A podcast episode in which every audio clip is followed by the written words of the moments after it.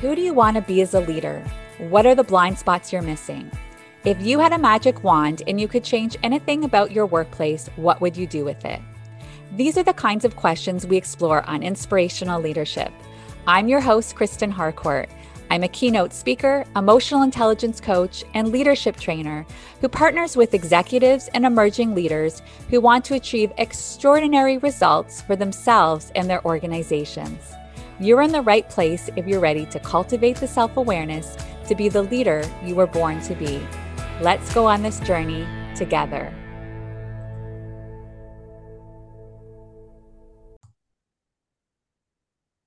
Welcome to Inspirational Leadership. I'm your host, Kristen Harcourt, and we have another fabulous, fabulous guest. Today, we are speaking with Jason. Jason Lauritsen is transforming management as a keynote speaker, trainer, and author. He liberates managers from outdated and inhumane practices so they can cultivate human potential at work and improve people's lives. His insights have been described as a secret weapon by leaders who strive to create a more engaging and human work experience for their people. His experience ranges from startup CEO to Fortune 1000 executive. He also spent several years leading the Best Places to Work program for an HR technology company where he gained deep insight into some of the best workplaces in the world. Jason is the author of two books Unlocking High Performance How to Use Performance Management to Engage and Empower Employees to Reach Their Full Potential, and Social Gravity Harnessing the Natural Laws of Relationships. Welcome to the show, Jason. Hey, Kristen. I'm excited for this conversation. I always, I know for you and I, because we're super passionate about leadership and management and employee engagement, that we literally could talk for like 24 hours. But for today, um, I want to even start off by giving people an opportunity to learn a little bit more about your journey and what got you into this work. Maybe we're going to start off at when you're 12 or 13 year old, 13 years old in the fields. But you tell me, like, Tell me a little bit more about your journey and why this work is so important to you. Yeah, I never know quite where to start because I think, you know, there are inflection points, right? And you you hint at I have to now say like why you bring up the 12 or 13 year old me in the field is that my very first management job was as a 13 year old, which is insane because I have a 13 year old that has a bedroom right through this wall. And the thought of him having to supervise other human beings is completely um insane. And so i i uh, i'm sure i did not do a good job. It seemed like a good opportunity to get to talk to girls um, but i didn't really get the whole point of it. And so um so that's where it started. And i think because of that and then ever since i've been really i became really interested just in things like how people interact or about leadership or about performance or about you know I I've read it seems like billions of self-help books over the years and so I got really interested in that. But then I think the next inflection point for me was early in my career I started in sales and I ended up in recruiting. So I was an executive recruiter and when you're in that business you get this opportunity to kind of like what you do all day long is you're you're getting to peek inside of organizations right? So you have clients that you're talking to that are trying to find somebody or hire somebody and so you're talking to them about well why is this job open? And you know what what's it going to take for somebody to succeed in this role? And tell me about the manager. And you start digging in there and then you're talking to you know candidates, at least recruiters speak, candidates, people that you're trying to recruit to to um, for this role, and they're telling you about their job experience and their manager and where they work, and you're trying to to do this game. And and the thing is, what I realized was in all of those conversations, the common theme seemed to be dysfunction. Like it was dysfunction everywhere, right? People were leaving because that you know they or clients had openings because there was dysfunction or a manager was terrible or whatever. And then on the on the candidate side the reason people might want to leave is because their workplace and experience was dysfunctional. And so it was like and so you know it's dysfunction on dysfunction and i'm like what is going on? And so i felt i guess compelled to get into or dig into that. And so that i think is sort of the initial spark that sent me down this path and that led me to 10 years in corporate hr and then that led me into writing and speaking and consulting and studying all of this. But i think that i think those are probably the two inflection points that most lit this fire yeah, and I I connected too. I think you were talking about yourself even as well having some terrible leaders, which you start to mm-hmm. see the mm-hmm. contrast when you've had the terrible leaders. But I, I I know even in my experience, my first two or three bosses were what I would describe as dysfunctional bosses. But you start when you don't know anything else than that, and you've just graduated from school, you just think, okay, this is what I signed up for. This is what it needs to look like. Um, but then there was a, a, fire in me, which I'm hearing the fire in you. There's like, well, I don't think that's actually true. I don't think it needs to look like that. Um, but I also think part of it is we it, it's very easy to put the blame on the leader and they should be doing X, Y, Z. But a lot of times they're not necessarily getting the tools, the coaching, the development to be able to show up as their best selves as a leader. So let's start there. When when you start to think about leadership, and why we see so much of the, these dis- dysfunctional leaders and of course dysfunctional cultures that are part of that what do you think is happening well i think uh, what i've come to realize and and actually I'll I'll tell you one more story that was another inflection point that I think summarizes how I see this. And it goes back to my it was my first corporate job ever. So I had always worked either been an entrepreneur or worked in small businesses. And I got my first job as a director of recruiting in a in a company that had like a thousand employees or whatever. So my first corporate job, I'm coming into a proper corporate HR department as a manager.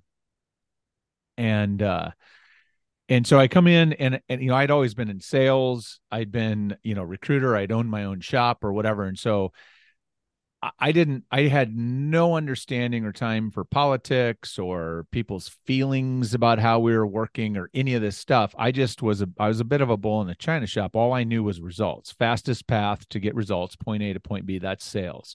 And so, how do I get the deal closed? And so that's how I operated. And, and the, and my boss, God bless her, we would have weekly, and she was a good leader overall generally. And so we had weekly one-on-one meetings, which was awesome. That's what managers should do.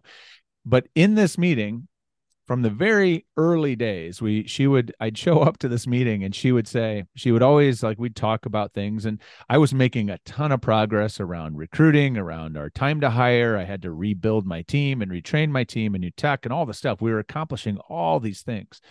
But yet almost every one on one, she would have some kind of feedback for me that one of my peers in HR was complaining to her about me. Something, some, there was always something. I wasn't, you know, I wasn't um, spending time connecting or checking in with them, or I wasn't playing as a member of the team appropriately, or I had done something every week. And this went on, I don't know for how long, months probably. And finally, one day we were sitting there, and I don't remember what prompted this, but she had again some bit of feedback. One of my peers was complaining about me about something. And I finally said to her, What do you want from me? Like, what do you want from me? I don't understand because I'm doing all the things. My results are great. And yet, all I hear about in these meetings is my peers whining about me or complaining about me. I mean, this, and granted, I didn't handle it the best. I was a little defensive, but I was over it. Yeah. And what happened in that meeting was that we finally had the conversation that we needed to have right? We'd, we'd been for whatever reason she'd been dancing around it or she had been avoiding it or whatever. And frankly she probably was avoiding it with me because i'm i'm a pain in the ass right? I'm i don't mind confrontation. And so if you're if you're getting a little bit of that through the through through this I, i'm not the easiest person to manage. And so she probably just didn't want to deal with it but whatever. We finally had the conversation and it was a little intense. But in that conversation we both learned that you know what? We both need to show up differently and she gave me some feedback I really needed to hear. She set some clarity around expectations that I needed to to have. I called her out on a real double standard that she was putting on top of me that was really frustrating and what that was doing for so she agreed that she needed to show up differently in her role and then everything changed Mm-hmm. Everything changed from that day. My my how I felt about work changed, how I showed up with my peers changed, my results changed, my relationship with my boss changed. One conversation.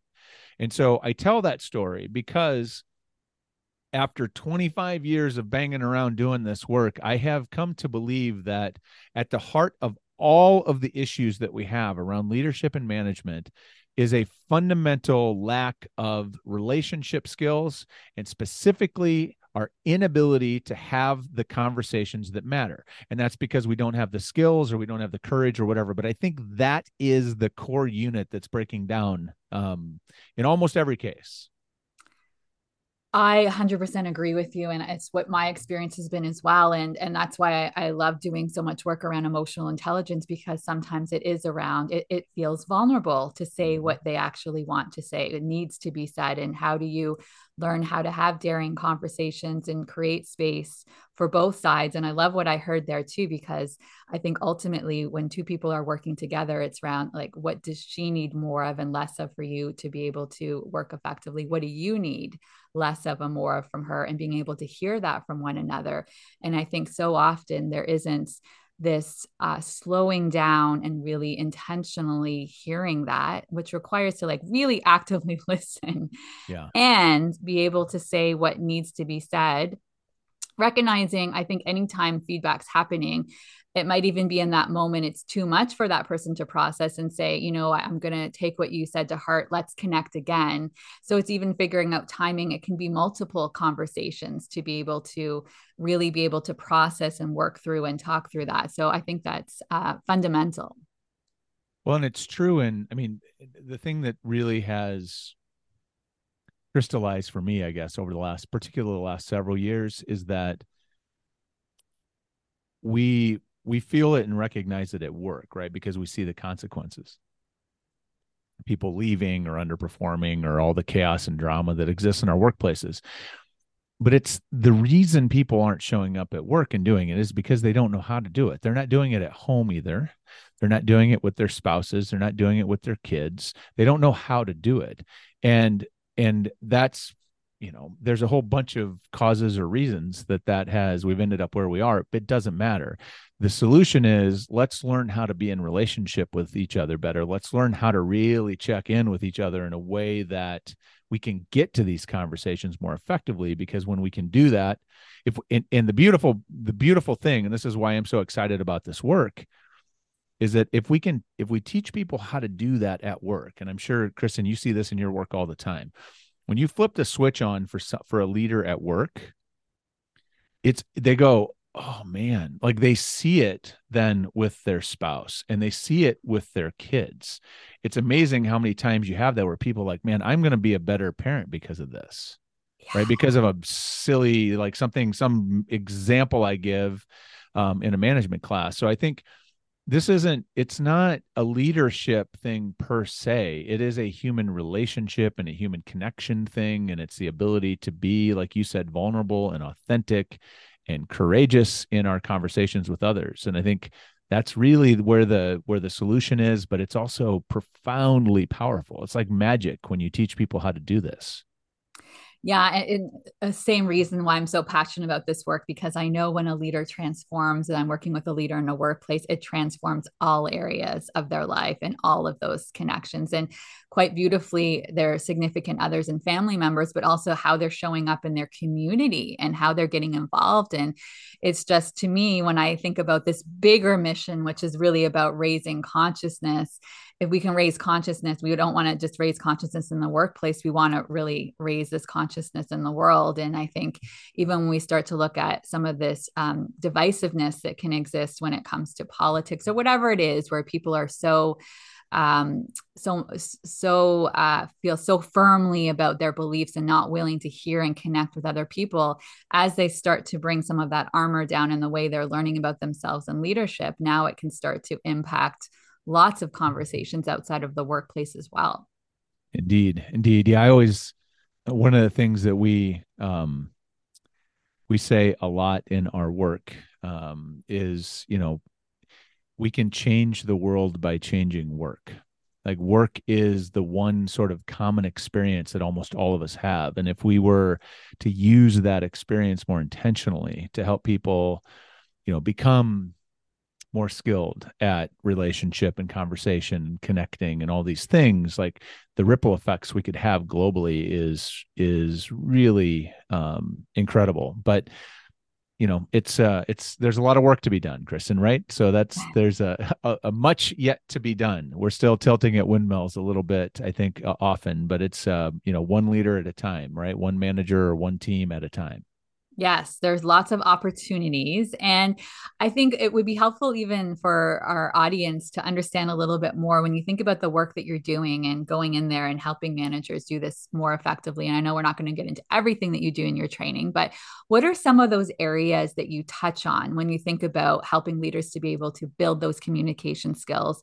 in order to be able to connect better with others and ultimately be able to because let's let's be honest of course it's still about business outcomes but yep. the irony that i say all the time is when you do all of this the business outcomes actually get better, but you have to yeah. start at the roots and build the foundation in order. So it's coming from that place, not like you said, which we see in sales sometimes. And I, it's reminding me, I remember I was uh, talking to a leader a while back and she was talking about like, yeah, I don't care with my sales guys. I just want a sales guys or girls. I just want them to hit their numbers.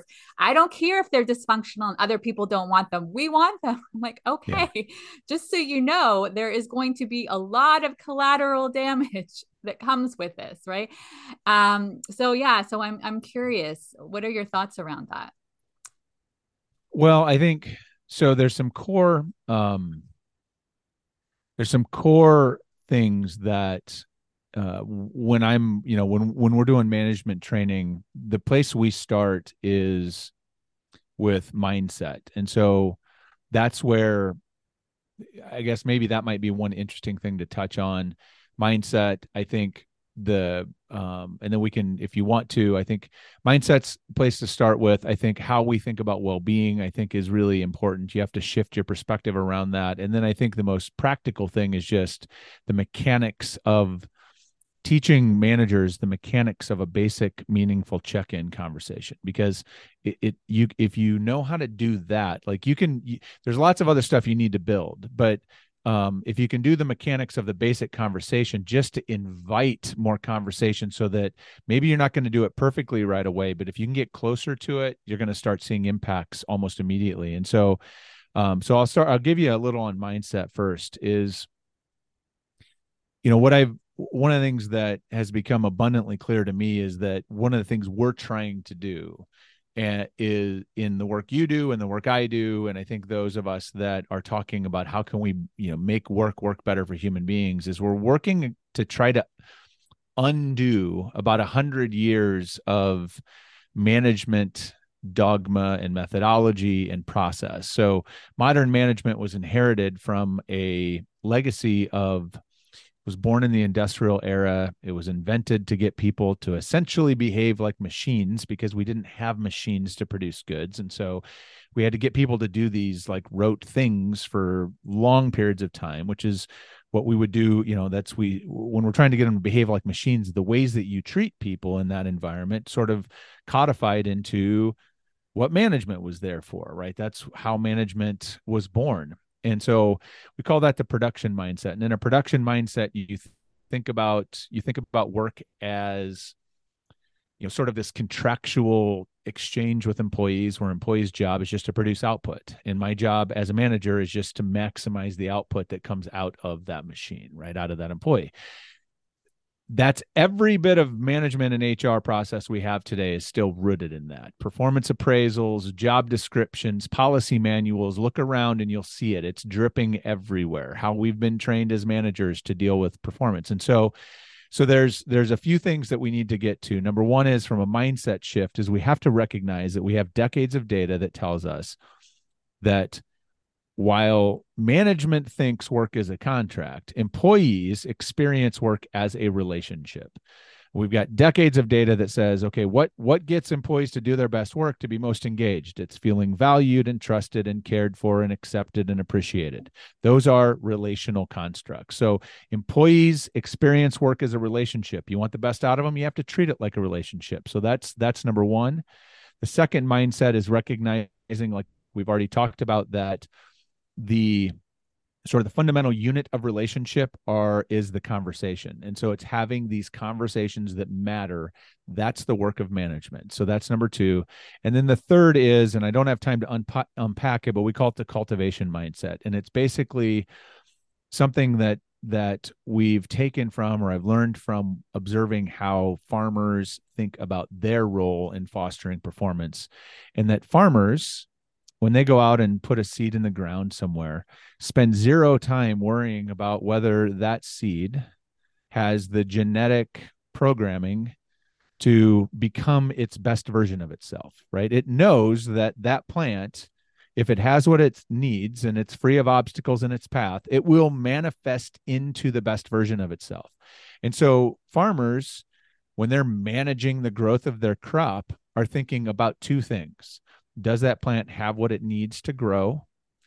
And what's getting in the way of growth and what what can I do about that? So that work is called cultivation. And so in management the cultivation mindset is recognizing that human beings are no different.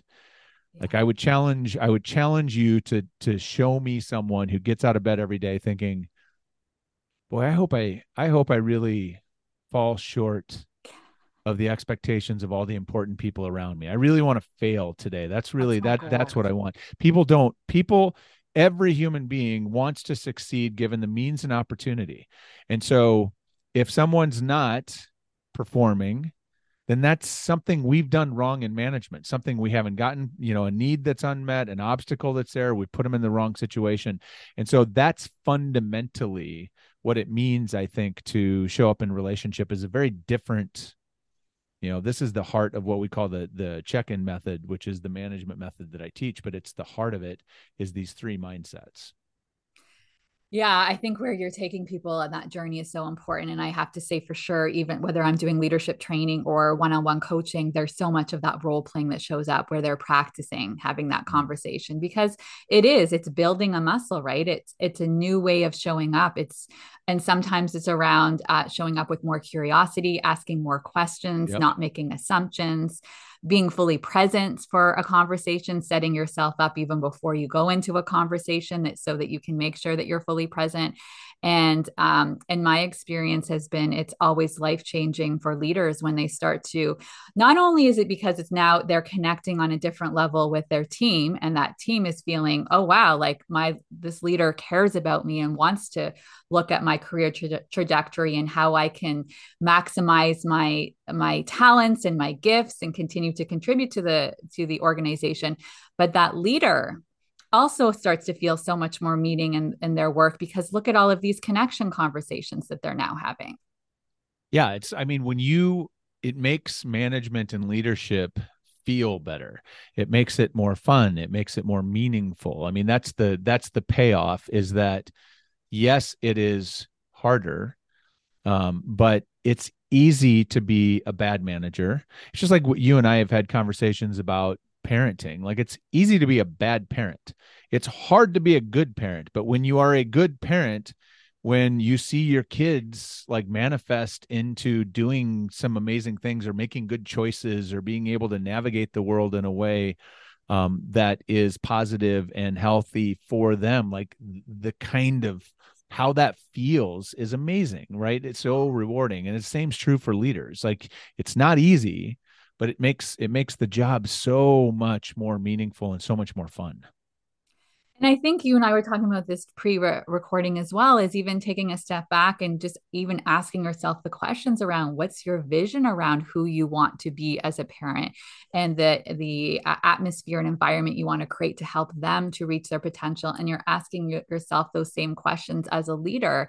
And I think sometimes it people just sometimes are thrown into management. It's just kind of like, well, this is what sometimes it's, oh, they were a high performer. So then it's assumed that we're going to put you into leadership. And um, they haven't necessarily taken a step back and asked themselves those questions around their vision and what they're trying to create. And I think it can be quite powerful.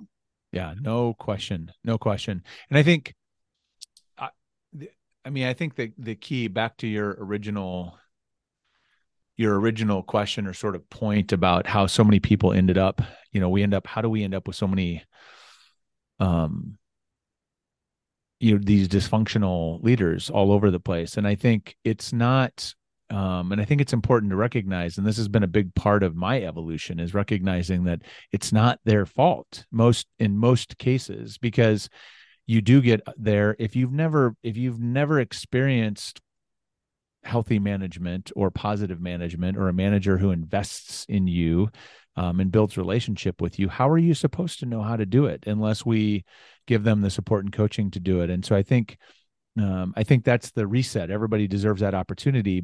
But to your point, you have to be committed to that, right? You have to decide that you want to be. It starts with, and that's like I said, that's why I start with mindset, is that you have to be committed to doing it. If you're committed to it, if you desire, you have a vision that I want to have a positive impact on my people, well, sure, then you can. Um, everything after that is a lot easier when you have set your mindset correctly. Yeah, absolutely. So, Jason, when we start to think about where we are in the workplace, we're getting towards the end of 2022, moving into 2023, and um, there's been a lot that's gone on in the world of work and the whole uh, the whole world with the global pandemic that was happening in 2021 2020 21 some of 2022 i don't know what mm-hmm. some people still say it part of it's here i don't know. Um, however it it has created some shifts in work. It has been a reset for some companies. And you've done a great video. I highly recommend people go to YouTube and check out Jason's video on quiet quitting. Um, because we both have the exact. I'm like, if I were to make a video, I'd be saying exactly what Jason is saying because we share very similar philosophies around the quiet quitting. Um, I personally don't like the specific, like, what was used as a word, but it doesn't even matter whether it's called quiet quitting or not. What has come out of it in terms of conversations I think are powerful um, from both the organization's responsibility and also that individual and their interpretation of why they're feeling like they need to quit in the first place. So, when you start to think about us going into 2023 and looking at the future of work and how it's continuing to shift, and I remember you asking me this question and I loved it. So, if I were to give you the magic wands that you gave me when you were asking me in an interview one time, what would you do with that magic wand? What do you want to see more of as we start to move into 2023? Hmm. Uh, that well, I I there's self-serving, right? There's a self-serving way to uh to to do that. I I mean honestly, I would put myself out of business if I could, right? If if if I had a magic wand and I could sort of wave it and every manager everywhere or every leader everywhere suddenly had the skills um, and the courage to really show up with their people and talk about the things that really mattered that day whether it was you know some issue you're struggling with at home that's getting in the way of work or some relational issue at work or something that you're you know stuck on or some resource you need or the raise you need because you're about to quit or whatever whatever. Um if i could wave that wand and make you know leaders and managers um you know more more committed to being in relationship with their people more effectively that's what i would do but I think more importantly than that, um, I would wave that wand and make sure that every human being that is working today on planet Earth is earning a living wage. Mm. Because I think if if that were the case, um, so many of our societal problems would evaporate overnight. I think that is the root of so many of our issues today, and so I really wish that that was something that we would solve. Um, I think it's an important discussion you're bringing up there. And if you had some thoughts around, of course, it's it's systemic. There's a lot to it, but if there were steps that were being taken to make it so more people were getting that wage that they should be getting and having access, what what do you think that would look like? What are some of the solutions you'd like to offer? Well, I mean, I think I think that I it's a complicated problem to solve because the I think that it, it, we get so many people get wrapped up in this and i and i i i you know in terms of the different approaches or different viewpoints on this i think in the us um, we've allowed a system where, or we've had a political environment where we have been in celebration of maximizing the wealth of billionaires at the expense of those that do, you know, the heavy lifting in our economy. I mean, there's data that shows that, I mean, up until I think very recently, we had like a 30 year trend where the bottom 50% of our wage earners in the US had made zero progress on an adjusted basis in terms of making any more money, while the top 1% had gained something like hundreds of percentage points of wealth. And so that's a problem. And I think, I mean, we, and, and I think it starts with some basic, we're starting to see it now where we're seeing seeing some states and um, governments that are legislating higher minimum wages. I mean, we hadn't adjusted the minimum wage in this country for 20 years, more than 20 years. So I think that's um, part of it. But I also think it's organizations starting to really. I think I, I think we've gotten really out of whack. I mean, I, I am a fan of capitalism, but I think capitalism out of control when it starts to maximize the wealth of a very small percentage of people at the real expense of the ma- of the masses right of your employees. That's problematic. And so i think we have a real value problem and there are models out, out there of organizations that are doing it right. It's just it's a really complicated thing because you can't profit maximize and do this at the same time. You can't ensure that each employee is earning a living wage and sort of okay and maximize the maximize the profit of the shareholders at the same time. Like there has to be a balance. And I think I, I I don't know how to solve that. I think I think we're moving that direction very very very slowly, but I hope that we make faster progress in the future. Yeah. And I think what I hear you saying also is depending on like what kind of organizations and the philosophy of the organization and being able to be just not about making making money with it kind of reminds me of conscious capitalism right where they're mm-hmm. asking some questions around what does it look like in terms of this organization and where that what they're trying to create um, i also would like to give a little shout out when i hear this you know the last the last statistic that i saw was 5% of CEOs in Fortune 500 companies are females. I'd like to see a lot more female CEOs. Yeah. I think that could help to shift some of the things we're talking about here too. Indeed. Indeed. Um, so I also want to give you an opportunity, Jason, because we're talking all about leadership and development and growth. And you're a leader as well, and you're on your journey. And I believe we're never done growing and learning what shows up for you in terms of and you can share from i from any place. You can talk about you know what are some of the things that you've learned on your journey and where you're making shifts as a leader or even if you start to think about moving into 2023 and your goals and where you want to continuously grow what shows up for you? Um i think for me the the common theme of the last boy i don't know the last probably five years, maybe 10 years of my journey has been to grow into an awareness of and an understanding of my privilege.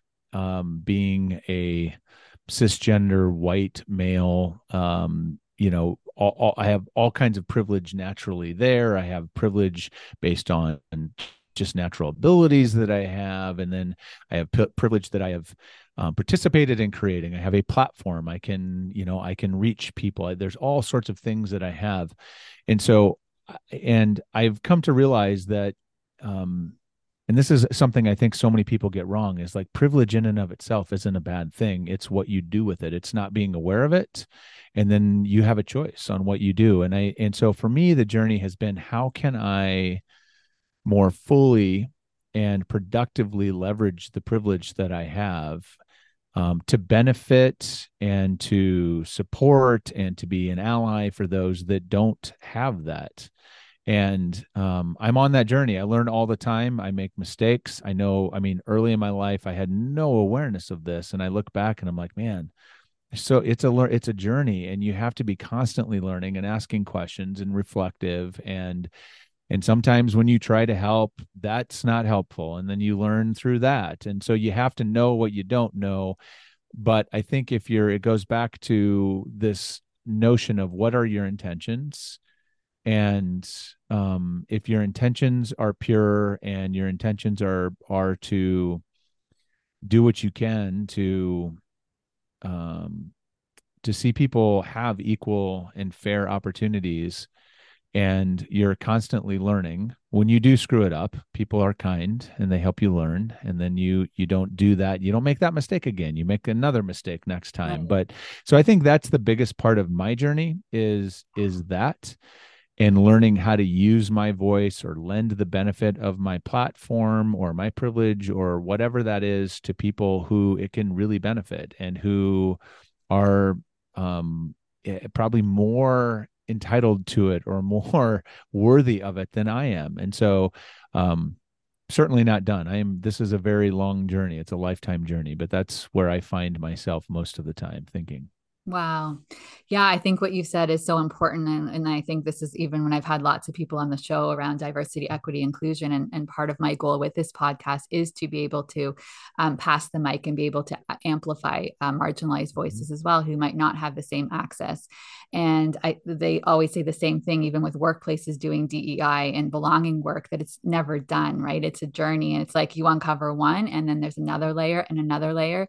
Uh, and I, I relate as you're talking as well when it comes to unconscious bias biases it's never done right? You uncover one and then it's like okay oh wow here's another one and another one and another one these beliefs that are operating and um, and also there's been so much conditioning right? And and i think like you said it's being around community where you can be getting feedback and being um, I do work around this as well in terms of creating um, safe spaces to be able to amplify voices and that it's calling in instead of calling out. And right. And when someone's calling you in, now there's an opportunity. Yeah, I, I learned, wow, I did screw up here.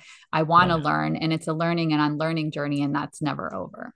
Yeah. And it's such a, you know, I think, I think too that part of a big part of it. I mean, I don't know when it happened for me or how it happened, but there was um a point where I could realize that like this wasn't about like I, I you know i can i can go back and tell all kinds of stories that i am embarrassed by um from my earlier years right of being i i mean i clearly sexist, racist, all kinds of things that just were in the water that I picked up as I was growing up, right? It was just part of things. And I'm not, that's not my parents' fault or my community's, it just was what it was. It's the environment I came up in.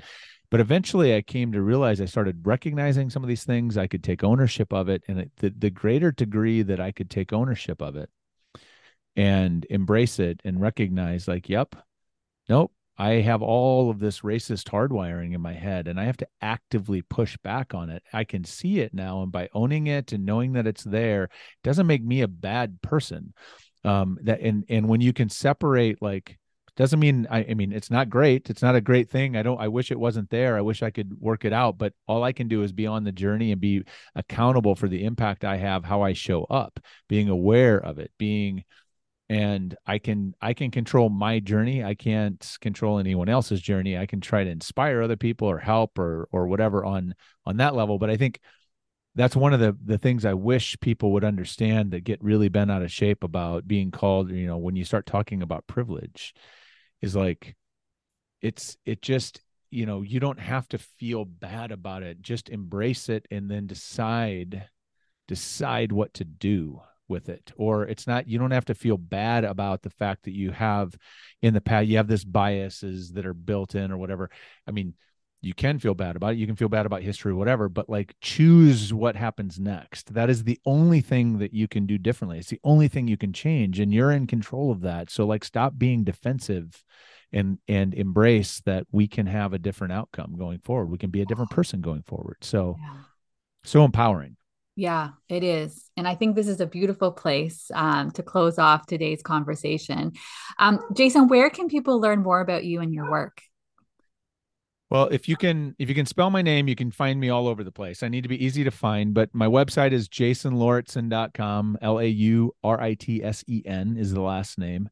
Um, or you can if you search Jason Lauritsen, you'll find me on LinkedIn and and uh, all the socials. I um, I love hearing from people so you can connect with me wherever you can find me or jason at jasonlauritsen.com if you're old school and just want to email me.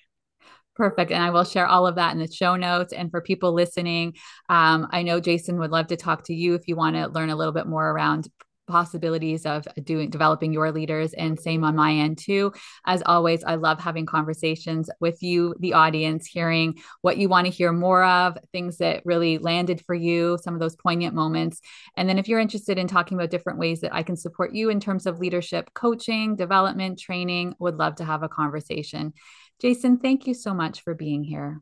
Thanks for having me. Keep up the great work, Kristen. Appreciate thank, you. Thank you. And for everybody, wherever you are in the world, we're saying good morning, good afternoon, good evening, sending tons of love. Bye bye. Please remember that meaningful change requires space and grace. Practice self compassion and become the ripple.